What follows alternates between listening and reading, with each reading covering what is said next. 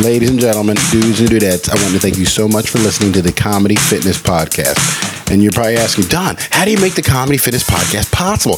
That's because I have an awesome sponsor, Title Boxing Club. Okay, I want you to go to titleboxingclub.com slash Alpharetta. That's a club I teach my comedy kickboxing class at. You can find me there when I'm in town teaching and preaching the health and fitness lifestyle without taking it too seriously. We have a lot of fun.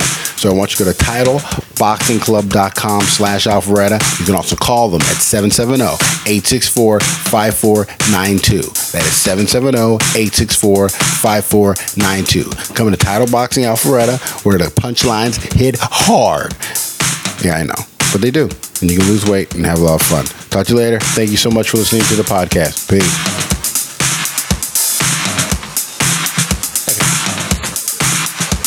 Yeah. Wow.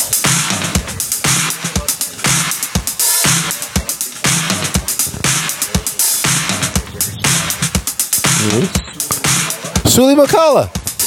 Oh, wow. and then I did another one like a month later because Max Alexander canceled. And Bob was a phenomenal Yeah. comic in the middle, and I had to follow him. Wow. And, and then he did 30 instead of 20, and then I did 30 like I was supposed to, and I got yelled at for the midnight buffet. But I didn't know what was going on. I was just new to the shit. Right. So that was 1990, and that was just, uh, uh, you know, because I lived in LA, a lark, just an extra gig. Go do was a weekend. And then, uh, when the club scene dried up in, in 93, 93. uh, started drying up. I, I had a manager that booked me on Princess Cruises, the Golden Princess, also out of LA, uh, for two weeks, and then they held me over a third week. Well, between you and I, they didn't like the magician, got rid of him, and kept me Hey. another week, and then he's calling me up, going, "Why are you still the show?" But it was You're like, uh, I don't know. his act that was bad. It was he tried to hit on one of the waiter's girlfriends, and everything's political. Well, goodbye, you're gone. Everything. Um, I forget his name, so we don't have to bring it up anyway. Wow. But, um, yeah, so then I did that, and I at the time was working on this live show that I did in Los Angeles called Vegarama. It was a uh, parody of Las Vegas where I played a singer that sounded too much like Frank Sinatra to make it big, and had all these actors in the show. And I was keeping that going with doing an occasional road gig, occasional ship for about two years, and I just ran out of money. Yeah. And then I said, you know what? This is not going to work. I had to deal with HBO, tentative deal with HBO. They were going to give me seed money, but they wanted too much of it. My managers wanted 51% of something I created, and I just said no. And I just go, that's it. I'm going to go ships full time and try to write movies because you got a lot of free time out here. And I did that. Wow. But now, let me to stop you. But now, Bud Friedman's improv at sea. You know, I wanted to uh, just real quick, like, what line was that? Because I'm just curious. MTL. Uh, Mhm. Were on the Southward, which was doing three and four day cruises out of San Pedro, Los Angeles. And uh, they had all the regular shows, and then on top of the regular show, they had the improv at sea. Did um the uh, the did Bud come out on the ship? Wasn't on that one. He used to come out on the big ships, like if he had comics on the Norway when it was a nice cruise and he could get everything for free and enjoy himself. you know. Oh yeah, no, Bud, Bud. Yeah, ship out of LA was a dinky little party. I can only imagine back then, especially now. I mean, It's like the three and four days you do now. yeah, no, exactly. I started out in the improv, and Bud. I mean, God love him, but God, he hated me. But hey, that brings us to Don Gray here with the Comedy Fitness Podcast. As you guys know, Bud Friedman did hate me, but I do have a Comedy Fitness Podcast. You know, I'm bringing something new, something fresh to every week. Dude and dudettes, thank you for coming out today. I have Rick Corso, actor, comedian, musician extraordinaire. Um, you taught me a lot this week. Well, I've watched you. pleasure to work with you. We've had some great shows and we've had a lot of fun. Um, it's about the Bud Friedman thing. He, Yeah. doesn't hate anybody. He only likes people that make him money more. Yes, yes, yes. I did. I, made, I did make him a dime. I, I didn't. But now, um, you st- I always like to ask when comedy started. Like when when I say started, when it you made it, because I the struggle is real. I know you did the open mic forever, and I know you had to work hard and toil. Yeah, I guess forever. I guess about three years. But Oh wow! Uh, I started on in a comedy contest in your town, Atlanta, Georgia, at the Comedy Spot. It was called. It was in Buckhead. Buckhead. It was a mistake. What had happened was there was this advertisement on the radio. Uh, there was a British guy. I forget his name. He was he was big in Atlanta, and he was hosting it. And it was this SNL impersonator contest. Hmm. And I thought that it was do the impression of them, but it ended up just being a costume contest. Because I was doing a Father Guido so I do Sarducci impression for my friends. Yeah. And I go, well, I'll just do that. I do it great. And then I I find out that it, and working on all this stuff, you know, and I find out it's just a costume contest. I go, that's stupid. I don't look like him. I'm not going to get a, buy a costume. Right. So because I had all this bug had, had, had bitten me to want to perform, I I went and did the Great Southeastern Laugh Off, which was at the Comedy Spot that year. I guess it was January of '83. And I killed my first time because it was a packed house. Uh, a, a weird thing happened. I was just doing this version of this Italian character that I still do, tough guy, and I didn't see the edge of the stage, fell off the stage. Two guys picked me up and put me back on the stage, and I went from tough guy to, oh, excuse me, thank you. It, it's just, it's funny energy happened, and my stuff worked. First show ever. First show. Fell off the stage. And then my next 15 or 20 shows, I bombed because I could never recreate that. Chase the Dragon. I, people always do that. They, they kill and then they bomb for two years. I, I, I, I did the exact opposite, but I mean, I heard that a lot. You they're chasing the dragon. Yeah. You go out there, you kill, and you're like, oh, I can do this, da da da, and but it makes you work hard. It does. And what makes you puts the idea in your head that you can do it. And it's, like you said, it's like a drug you're addicted to. So that's what happened. And I still wasn't in any way thinking I was going to do it for a living because I was between engineering jobs. I was a civil engineer. And I had moved from Washington State then to Cincinnati where I worked on nuclear plants. Oh wow! I was staying with my friend. I told you my friend that's very rich now. He became a real estate developer, uh, also an engineering student with me at Rutgers. And I was trying to get a job in more commercial construction because they built nuclear plants in horrible places out of the way from civilization for good reason. But it was no fun. So uh, he was helping me try to get a job in commercial construction. And while I was doing those interviews, is I was staying with him and I, I was doing those open mics. Well, let me stop you for a minute because let me just break it down. So, you're in Atlanta. You're living in Atlanta. You're working. You're working a, a job. You're in engineering. I was I was collecting unemployment checks, trying to get my next engineering job. Oh, okay. Yeah. All right. And but and that was the career path. I'm going to be an engineer. You went to school. going to be an engineer, and Mm. then after having done those open mics for about I don't know, I guess four months, I got another engineering offer in California, Wow. Diablo Canyon nuclear plant. I know that. Yeah. Yeah, the same exact type of uh, construction pipe supports in nuclear plants. You know, re- redesigning. Wow. Um, but a job job, a temporary job, three to six months, higher pay, you know, whatever. We say job. That was a good career that you left. That's Yeah, not a job. This was, you know, what a contract employer is It's different than having a permanent job. When I first worked with Bechtel Power Corporation, I had a job, but I didn't like where I was living. I got a better offer, so I left, went to Cincinnati. Then the job in Cincinnati, they had uh, layoffs, and I volunteered for a layoff because I knew I'd be able to collect unemployment because I didn't hated the job, and Yeah. wanted to move to Atlanta anyway.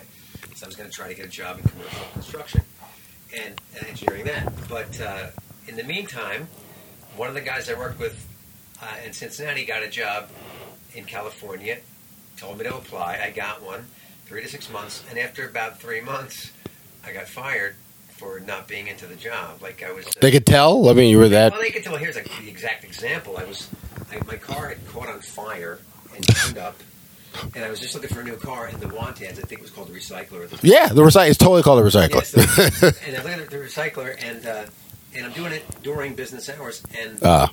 the boss who worked for Bechtel, who, who we subcontracted to, comes around and goes, "Oh, you guys disappoint me." I go, "Oh, well, you know, just taking a ten minute break, looking for a car."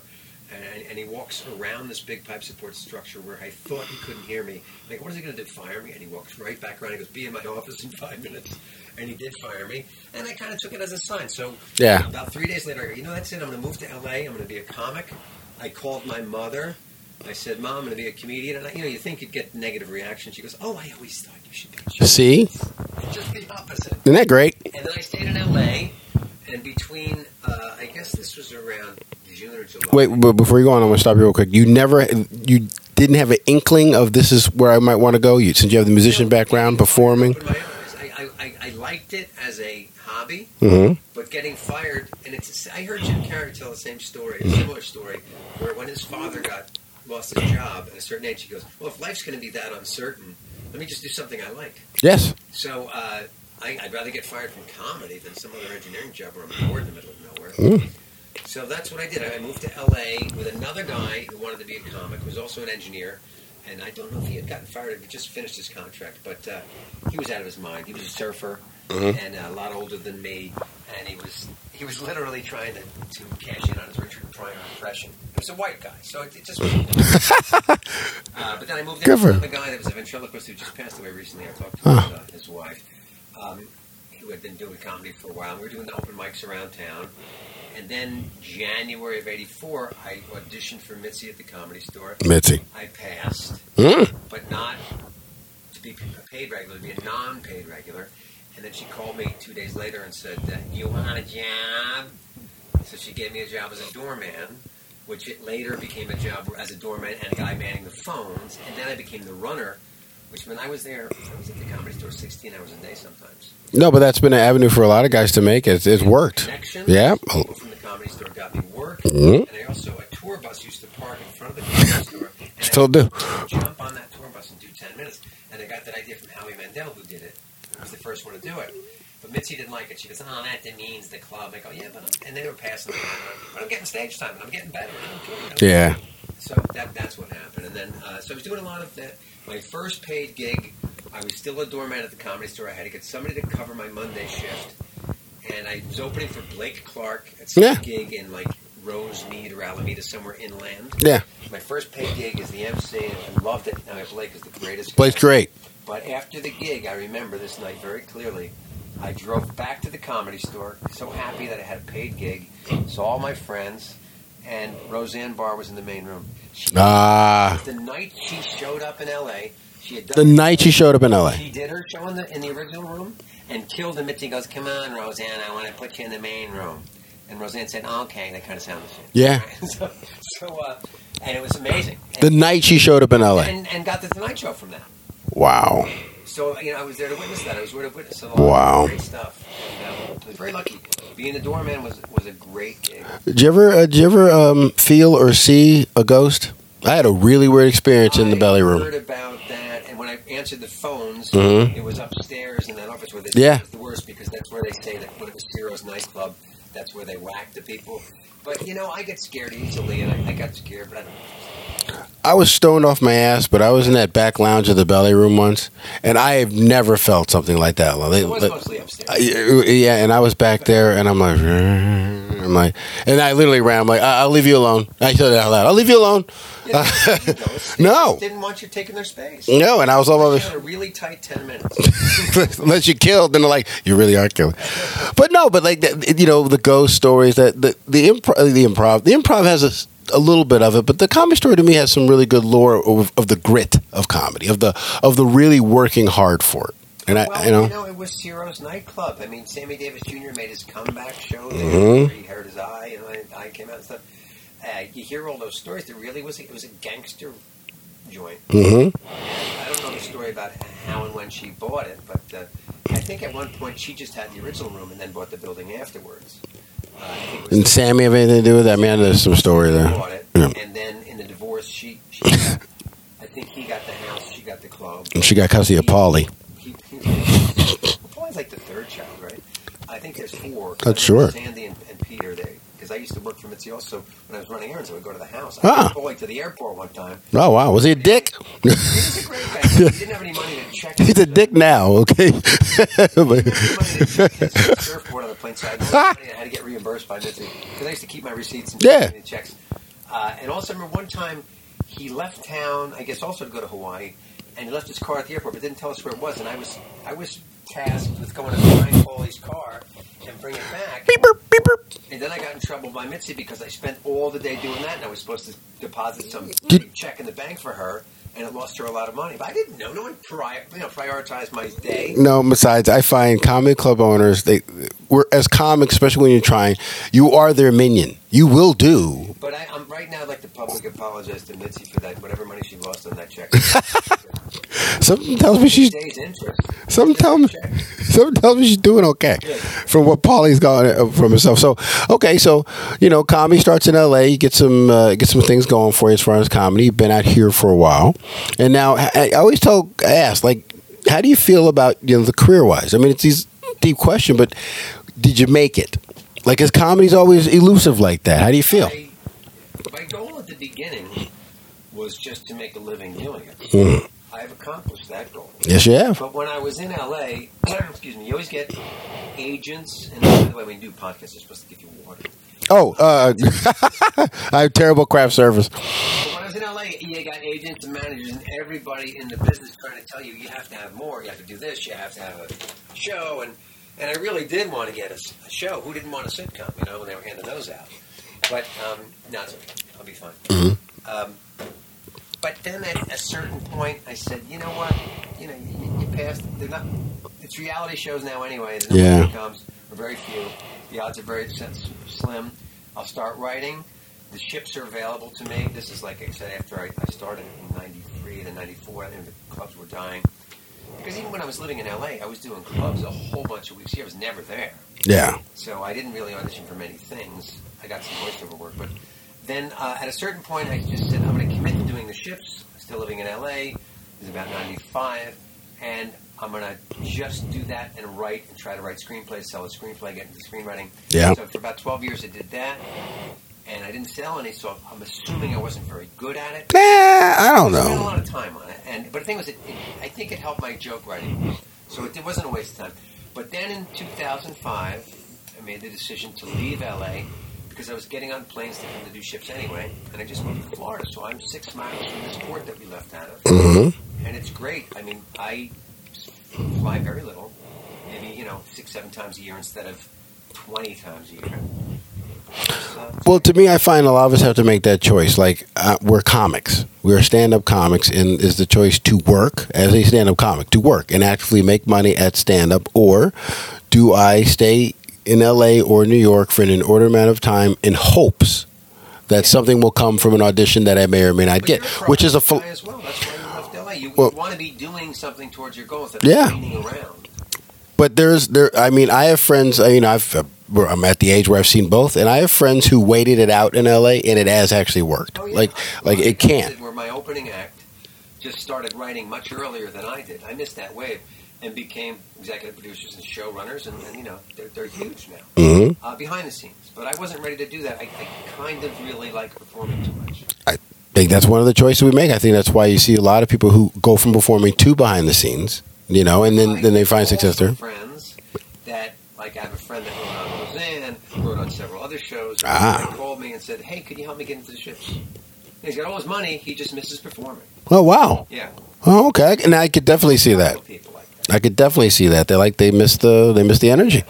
You know? So you've been mu- musician for Comedy Fitness podcast. By the way, we are going to talk about comedy, but you know we're going to get to fitness soon. But now, mu- music part of your life forever. Yeah, I, I was in a choir when I was a kid. I took guitar lessons when I was a kid, but then I put it all away and didn't go near it. Became an engineer, and as a comic, first time I brought my guitar on stage was at the comedy store, and I had an ovation with the plastic back, and something happened where the peg that holds the strap punched into the back. The guitar fell. It was a disaster.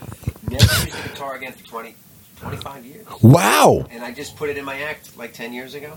Oh wow! Yeah, yeah. But I was always playing a little bit here and there. hmm And I, you know, I would bring an electric guitar out and, uh, on the ship and sit in with the bands. They let me, you know. Now, do you think that's that, that that that path was better because you know sometimes there's a connotation with anybody who does anything other than talk on stage. You know, I mean, I don't feel I don't feel that way. That's I didn't do it. You know, but you know how comics can be. really great not getting TV because they couldn't pay to the rights for the song or whatever. hmm And um, and I just said, look, it's, it's easier to be in LA and be a monologist because your peers are going to give you less of a hard time. Big time. It's like it's like being a liberal in LA. It's easy because they agree with. It's true. True. Um, that's what. Uh, that's why. And then once I was out there, I go, you know what? If I put the guitar back, it will add a whole different dimension. Yes.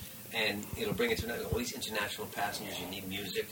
I think to not use a skill that you have on stage is retarded. It's crazy. It's like using one crayon. I, if if you can juggle, juggle. If you can play an instrument, play an instrument. If you can sing, sing. If you can act, act out more. Like I don't understand why everybody doesn't use every tool they have. But I know a lot of comics go, "Oh, you can't do this. You got to go there." That I'm like, well, okay, that's because you can't. Unless you're a defined character like a Steven Wright, that that's the acting you do is that character.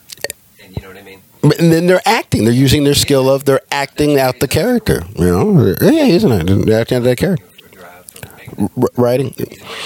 He plays that character. Yeah. No, big time. Now, okay, so Comedy Fitness Podcast, we do have to talk about fitness a little bit. Um, I've been working with you for this week. You eat healthy. Yeah. You Don't go to eat- the gym much. Not, well, you don't have to. If you drink, what? How much coffee do you drink a day? Well, I drink that one pot of coffee One- in the morning. He said one pot, by the way. Yeah, pot. Pot, P-O-T, pot. Probably like. Uh, Oh. And it's strong. And I, I, um, I just try to stop at a certain point because otherwise I won't be able to. If I drink it after dinner, I won't be able to get to bed. No, well, I mean, you, and you're a high energy guy. Your metabolism's good. You're, you know, you're in good shape. I know. I'm surprised both of us aren't talking at the same time. We both have that same thing. We keep talking. I noticed it you. Oh, well, uh, when I do the podcast, I, I try to be much, much better about You're a listening. very good host. No, I- I'm, I'm, you know, it's a job. You know, and I take this seriously. And off stage, I talk too fucking much. But now, we you know, but we made it. We made a living out of it. But now, you don't. uh, You haven't seen the gym. Do you work out at all? Yeah, I did last week twice, and I do when I can. I just, for some reason, the second week with 16 shows. You know, I figured that takes enough out of me. And I've been doing a little push-ups and sit-ups in the cabin, and I've been walking the deck a little bit, but not the gym, just because after what is it now, 12, 13 days on the ship, you get tired of the crowds. Yes. And, and that's another thing we do as comedians. We know when to go there when it's empty. you know, it's one, by. Oh, really? Yeah, yeah. I should have told you that the first day. But yeah, Oh, it's open till I know that. Oh. Hmm. Oh wow. But now, okay, so for your, for your workout, mostly then it's walking. It's uh, your normal energy, and like, again, we do 16 shows, which is two shows uh, a night. So for two nights where it's three. 20 shirts with me just to keep them from getting all smelled up. Nice shirts, by the way. I love the purple you're wearing right now. Might be a mauve, maybe a burgundy. I like it though. Who makes that? Robert Graham. Oh, Robert Graham. Oh my gosh. I buy them, uh, you know, at the I hear price I buy them at Nordstrom's Rack or online. Still, but that, that you know that that is probably the non-gayest Robert Graham shirt I've ever seen. That looks Oh, good. got some gay ones. There's nothing wrong with some gay ones. I, I, I go gay a lot as far as dressing, whenever I want to look good. Cam, some Modern Family shirts, yeah. Yeah, Cam. Mean, love the show, but Cam, Different Cam's. colors. Yeah, that's what they do, right? They flare out the collar. Yeah. Mm, So, now, but the, as far as food, you you cook a lot at home. You have a lot of control over your diet. It's all garlic and olive oil goes with everything. Mm-hmm. So, true Italian diet, like from Jersey, true Italian diet. Yeah, yeah, and I, I've done the uh, I've done the fresh tomatoes, tomato sauce, but I find that to be a hassle. Even with canned tomatoes and and uh, but it's always. I love I love how you have to say that. You're like, oh, can't because you're like you're apologizing. Yeah, I think they're fine. Like I, I grew up with canned everything, canned and frozen. I didn't see a fresh vegetable till I was in my teens. Well, New Jersey has great tomatoes, so if I'm, there at my sister's house, I'll make it with the fresh tomatoes. It's just a little more work. Oh, there you go. So now at home you, you have control. You cook mostly, or do you eat out? Single guy? Because it's cheaper and healthier. You don't know what they're giving you when you eat out. No, you don't. No, no, no. my friend, it's always a social thing. If someone insists on eating out, I'll go and then I'll order something cheap because I am cheap. No, but now I'm growing into my cheapness, which I think actually. Let's talk about the Comedy Fitness podcast. Talking to Rick Corso, cheap. I'm getting cheap, and I'm finding that's helping my health. Uh, yeah, cheap has a good connotation. Food, whatever you want. Yeah, because I'm- something you can't eradicate from your system. My mother grew up in the depression, Mm. and I inherited it from her. You know, But it's the way to go. I mean, it's not how much you make; it's how much you spend. But like, you know, being cheap as far as health, like I know I don't buy as much crap now because I'm like I don't want to spend that money. just overpriced sugar. Yeah. You know, And it's all packaged sugar, different ways to get it. And then I find with my workout, um, you know, I, I was cheap too. I'm like, I have to learn how to work out my own because I'm sick of paying these membership prices. yeah. Well, actually, this place. Some of them. Is it called UFit? You fit's great. Cheap. No, you. Ten dollars a month. We call it in the industry, fitness industry, we call it the race to the bottom, and it, it works. But we, we it's got it When comedy club started paying. exactly, exactly, exactly, because they, they they're priced low enough for you not to go. You'll pay ten months enough to feel good about it. Joke about joining a gym every year. He goes, "Here's five hundred dollars. You'll never see me again." And that's true. But now they bring it down lower. But now, all right. So on the ship, you know, you c we have control over our diet because we picked eight. We just had a lovely meal, and you had the gnocchi. Mm. I didn't eat much because I had some risotto before that, was enough with the starch already. No, you kept it light. But now we talked about heaviness, and we talked about you know getting you know at our age recovery. And the heaviness of the food, you know, before a show, we don't want to, we don't be too heavy. Got to perform, and then Mine doesn't work as fast when you're digesting food, so I can't. People ask me how I stay so thin on the ship. Well, I'm not going to eat a big meal before the show. Then when I'm done with the show, I don't want to eat a big meal before I go to bed. And it's all not because I want to stay thin; it's because I want to feel good. yeah, and that takes up like five, six hours of not eating, basically. Yeah. So sometimes it's tough to get to sleep because you're tossing and your stomach's thin. But you know, eat something light. But how about recovery? I find uh, I know with my workout these days, I need to take off two and three days at a time. Do you find you have to get your sleep in? Do you have to find? never work out more than one day in a row, so that's. Oh, so you're working out your recovery time solid. You're doing good on your recovery time. Every other day when I'm in the mood to really work out, but I do a lot of walking. No, and again, man, like uh, the, the, your metabolism was high, you know, because and I see the way you move. I mean, you, you know, you're burning a lot of calories and you're not taking a lot in. I mean, a lot of people have to work really hard Yeah, to get where you are. You got to burn a lot off. Mhm. I don't take a lot in. And then you play, you perform. You know, performing, take- you know, it burns a lot of calories. But now, Don Gray here with Rick Corso, Comedy Fitness Podcast. Now, you know, we talk about a lot of different subjects. Today, we're, we're on the news. It just happens. Uh, Sean Spicer, the president, the president's press secretary, resigned. Now, I think that he had the worst job in the world because he had to go out there and defend Trump. And everybody on the podcast knows how I feel about Trump. Yada yada yada. He is our president. It's And the worst job in the world any president. it's a bad job. It's a tough job. And now this guy ma- magnified it by 10. Um, but he was entertaining. Oh, And this SNL sketches were great. that was it. She was, I always liked her. She's great. She's fantastic, and I think she did Spicer great. Uh, but I, I like Trump, supporter. I, I, I forgive all the awkwardness and the things that he doesn't know for his work ethic and most of the issues of which I align myself with. I think that uh, he's, he's right on immigration because um, you, you don't leave your house doors open, just let people move in, do you? When you want the country to be strong economically, you can't just have open borders. No, see, like there's a good point. You, you, you feel he's right on immigration, which I actually understand. I understand people. You, you, you cannot have an open border. We have to immigration. But now the wall never seems silly to you. Um, I it didn't it didn't seem silly because I know what his end game was. His end game was to get them to enforce the laws that are on the books. Gotcha. And now they kind of are. Look at how much it's gone down. And and look, I, I liked Barack Obama, but like he wasn't. He was making them not enforce the laws so that they could get more immigrants because they all vote Democrats. I mean that makes sense. Well, I do. I do think there's. I do think there's something to that, but I don't think it's Machiavellian. But I know what you're saying. Like immig- new immigrants to the country vote Democratic because they need good services. More open-minded to other cultures, whatever it is. It's not healthy unless you have that process of vetting them, because especially now with the problem in Syria and people from all over the world can come right through the Mexican border.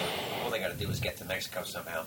It's actually harder to get into Mexico than it is in the United States. Yeah, no, Mexico's really tight on immigration. They don't let people from South America come up through there. In fact, our country, like, you know, for good and bad, we've actually been fairly loose. You can get to America. Where you get off the ship and they make you pay that thirty-one dollars before you can go back to the states. It's a new thing. Yes. I know, well, because they're tagging us, they're, first thing I name out is this for the wall. right? Well, I mean, but they're probably. I think. Uh, well, I think. I think it is. You know, I think. it's a little. L- l- l- I know. I, I, I try to see the good and bad in all of it, and I think that this, like with the wall stuff, I get the good. I get to understand immigration and, and having a seal on that, but you do understand how a lot of people saw it as just blatant racism. Because of the one comment that he made that he took back.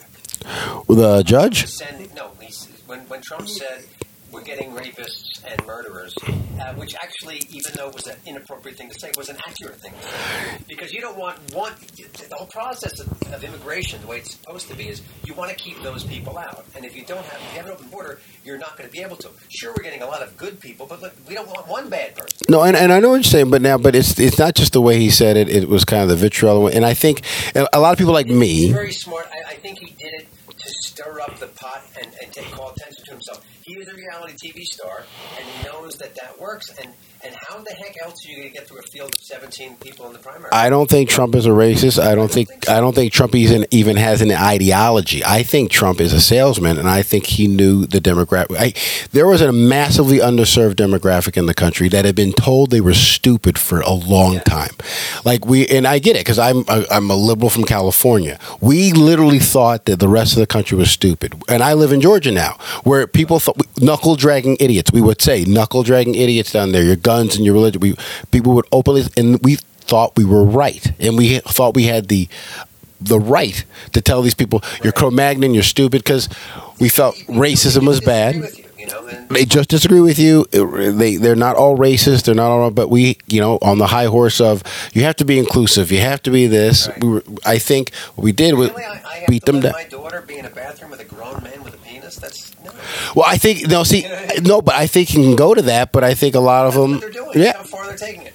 Um, but but here's the positive spin on all the uh, the pot stirring that and the and the sensationalism that, that Trump caused Mhm. is Barack Obama first and Trump. They both did this. this is, I think this is the only positive data. Barack Obama got people out to vote that had never voted, and so did Trump. Yes. If we could keep doing that and getting our percentage of people that votes over 50, over 60, over 70, that's going to be good for the country. I, I the the tragedy of, of of this country is that people don't vote.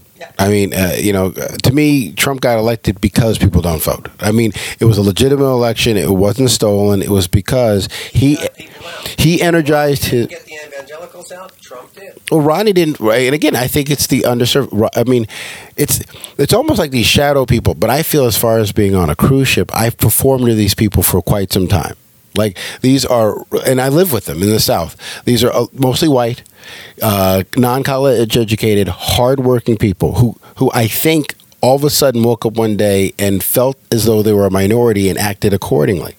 I really do because I see because I've always felt that uh, white people have always had a good separation with that. Like we didn't come up with the term white trash. Black, black black people didn't make it up. White white people did it to separate themselves from white people. And it's not even a race thing; it's just a class thing. They just happen to put white on it. And I think, like for instance, when you see like college educated um, white people from from the city who have maybe been educated educated more and then very diverse, they see, oh well, my job will not be affected. I'm in accounting. I'm there you go back to the south where someone's job is either rural or is either service industry related they are affected by things like immigration they are affected by um, you know the opioid epidemic they are affected by things that uh, that poor blacks and hispanics are also affected by but i think that they felt that they weren't being helped in the same way that or they weren't allowed to be you know, angry. And I think that, that they, they've been told that they weren't right for so long. Like, hey, you don't need so many guns. Hey, you know, this is bad. You know, hey, you have to be more inclusive, you know. And I think they were finally got someone, because all the other Republicans had kind of been giving them lip service and just going, hey, we're really here for economics. Because that to me is mostly uh, the Republican Party. The Republican Party fiscally. That's the message that I've always has always resonated with me. Yeah. Because I, I am like I said, I'm cheap, and I want the country to be cheap. You, you're spending too much money. The government's too big, and it's so true.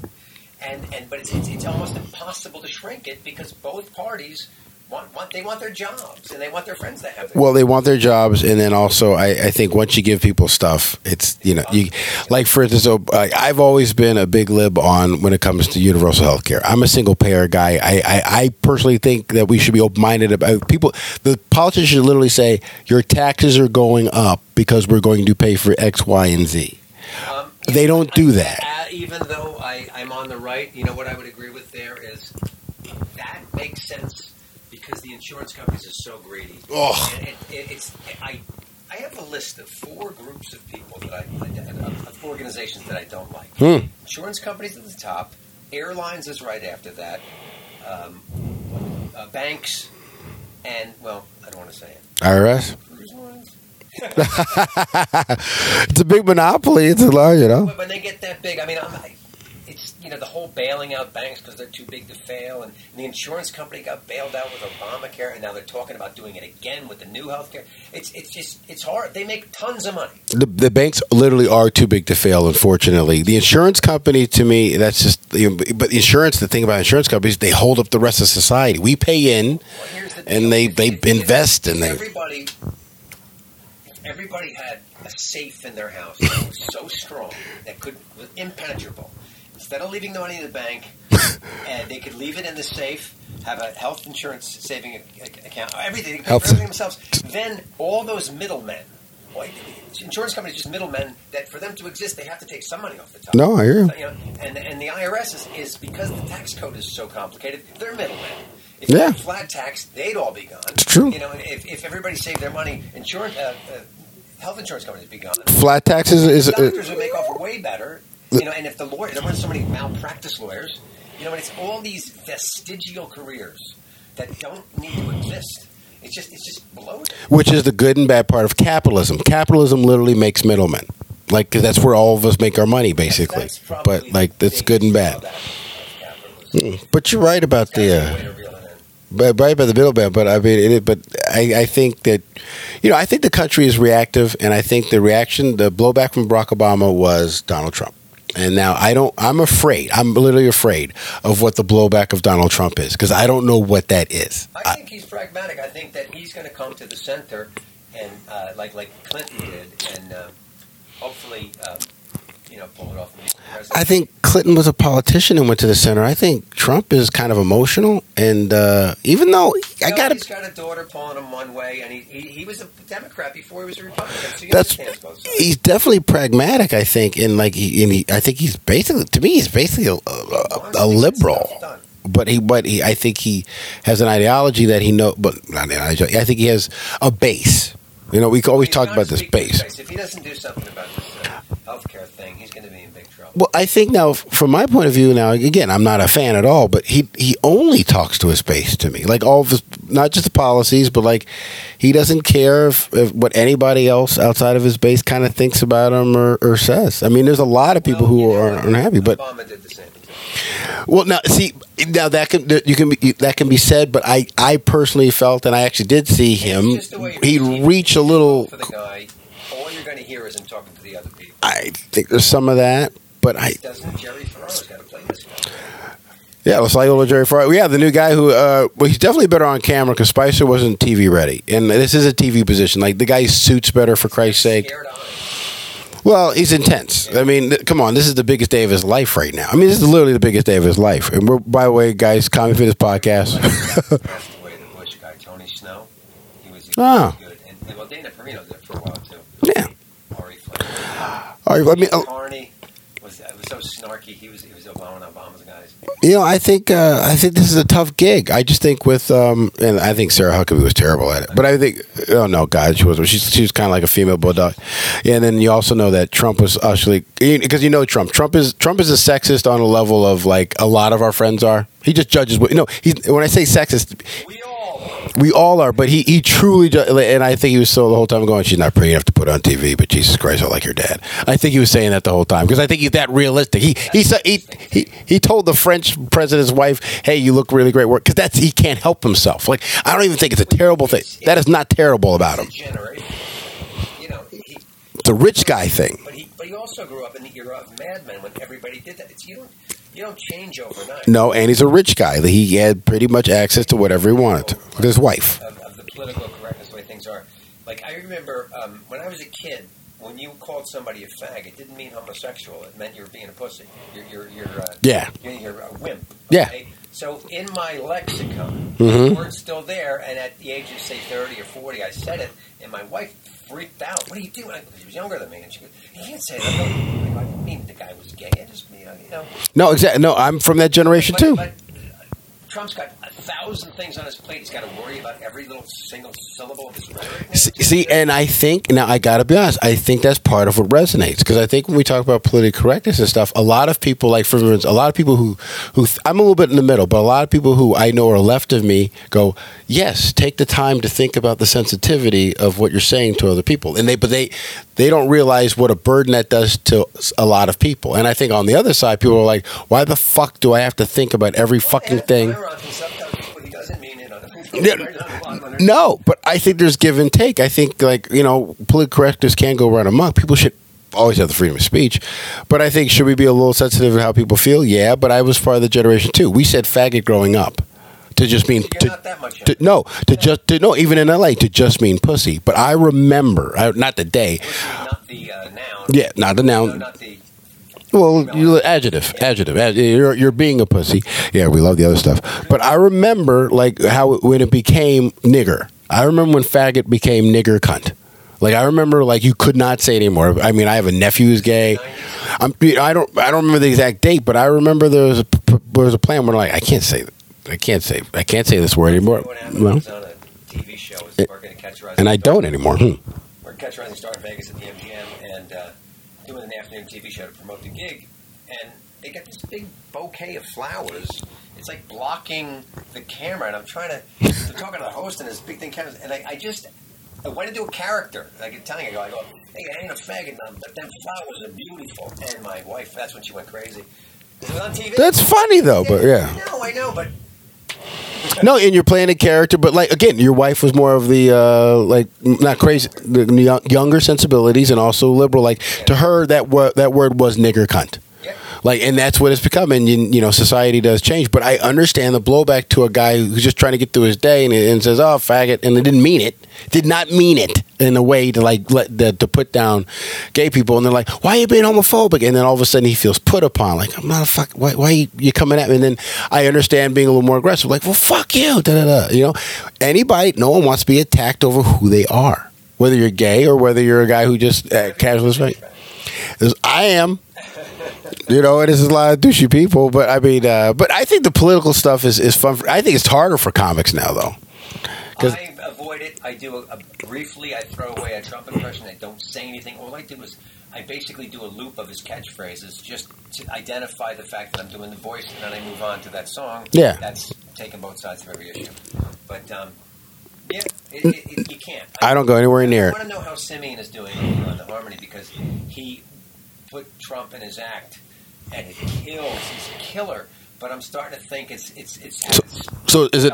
It's not a polarizing part. He's not No, going after him. just- He just he's hitting all the low hanging fruit. He's going, you know, and build wall, make things got to pay for it. All the all the catchphrases that everybody says, but he's just very funny. Does it really well. But I was gonna I was gonna call him and, and ask him how that's going because he gets he gets bored with bits. He had this one bit that he was doing for four or five years, and then people ask him to do it, he wouldn't do it anymore. So he's probably there with Trump now. It's been a couple of years.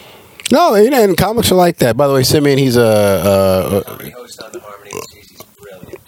very good. Heard a lot about him, Simeon. I'm sure you'll be on the podcast one day. But like, uh, you know, it's one of those things. I think you know, comics can be like musicians. You get sick of doing a bit, even though people love it. Yeah. But you're like, I'm not doing this shit anymore. done my Sinatra bit all week or my impressions. I just can't. You know, tired. No, I, I, I think we get like that too. I mean, Seinfeld did it famously, and, and you know, for the last time when he Yeah, when he retired. his act, and then you have guys going like, "Hey, uh, you know, he's still using this one because because a lot of comics, we when something's funny, we're keeping we're holding on to that bad boy forever. Trying to make it fresh. every You know, you see guys all the time, and I have a couple. You, you're still doing something that, dude. You, it, the time has probably passed for that bit, but like either you're still invested in it or you love it. Hello, you know. Well, the impeachment stuff's coming back full circle. I think there's a really good chance this dude doesn't last four the four years. Generation that understands history to make the parallel, but I guess you can. Well, I think they're getting, you know, a lot of history's getting regurgitated to them because the generation understand history. I mean, you're right. Like, eh. You know what I think is great? When you come back here, so you come back to this shit for the Oasis in January, Hmm. the whole demographic changes. Talk to me. Summer vacation people are replaced with Florida retirees who come on for a nice cheap week vacation, and they know all this. Yes. You're- You could do all that material that you couldn't do for these people. see, and I, and I now I love that. See, now that's one thing I don't think a lot of comics like. you- The road is great, and I understand it. But when you go to the road, first of all, they're either there to see you, or the town. It's in it's a town in Michigan. You can do jokes about being from this town in Michigan, or this You town. Huh. Every town you go to, you can make fun of all the road construction because they think they're the only ones who have roads under construction. Exactly. When are you going to finish this place? Ah, Yeah. piece of change. Yeah, just so you know, the whole country needs infrastructure, not just your town, not just your town. The whole.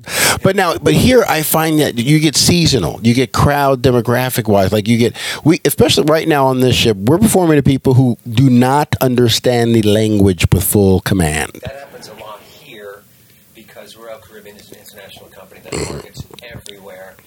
And they come in and they'll do like a half a week on land vacation and then take the ship. But they'll fly in from South America or the Orient or, you know, can you still call it the Orient? I think you can call them Orient. I don't think you're allowed to call them Orientals, but I think it's called. And again, like what we said, like why not though? I hear you. I don't think Orientals. And I find, you know, this, this is this, is my thing. I, I find Asians are like the least responsive to racism. You could walk up to Asian people and say something horrifically offensive, and they're like, "Well, they're, they're like, I'm too busy going to my job." I would be the East Indian guy and people would be offended that weren't East Indian. No. East Indian people. That was so funny. We love when you did that. No, it's liberal people from the city who get offended for them. I got to write this down. Asiental rug. Just thought it was funny. Oh, see, there you go. That's what comics do. Something funny, you got to write it down, or it will go into the ether. Uh, Asiental rug. Hey, probably do that tonight.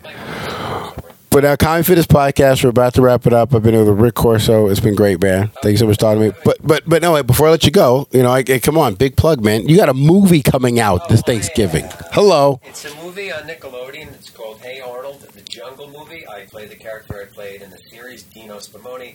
I have three lines, may also have a song because I had a 30 minute recording session. Nice. And uh, I was done with my three lines in the first 30 seconds, so I just kept singing the one song that my character sang that I didn't sing in the series. I just kept singing it over and over again while they recorded it, hoping they'll put it back in. There you go. Dino Spumoni. Rick Corso is Dino Spumoni in the new Jungle. Hey Arnold. The Jungle. Hey Arnold, the Jungle, and right now. Hey Arnold is, is is a huge brand. That's a big deal. That's a big deal, man. Yeah, he's a, he's an interesting kid. Like he was a little younger than me, but I know that millennials. I'm, I think I'm allowed to say that now. Love it. Like it's not. It's huge, and like so you're gonna have a lot of adults at this movie. People that are in their mid 20s right around right at the time. Fantastic. And the website. RickCorso.com, R I C K C O R S O.com. There you go. Go- Check him out at rickcorso.com. Check out the movie Jungle. Hey Arnold. It's the Jungle. Jungle. The Jungle Movie, the Jungle Movie, not the Jungle Book, the Jungle Movie. Hey Arnold, big character. Go to visit him out. Visit him on his website. Guy to see him at comedyfitness.com, by the way. You know, we're always going to have a link at the bottom, comedyfitness.com. You know, I want to thank you guys so much for supporting my sponsors, Title Boxing Club Alpharetta, Todd Traveler. Rick, I want to thank you again. Thanks. Appreciate you. Everybody check it out, comedyfitness.com. And remember, guys, laugh your ass off. Thanks, Rick.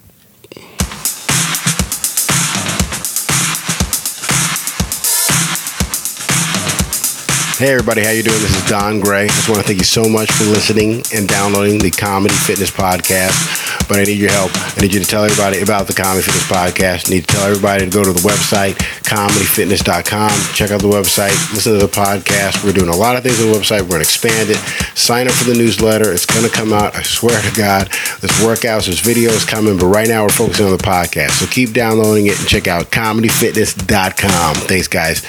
And remember, laugh your ass off.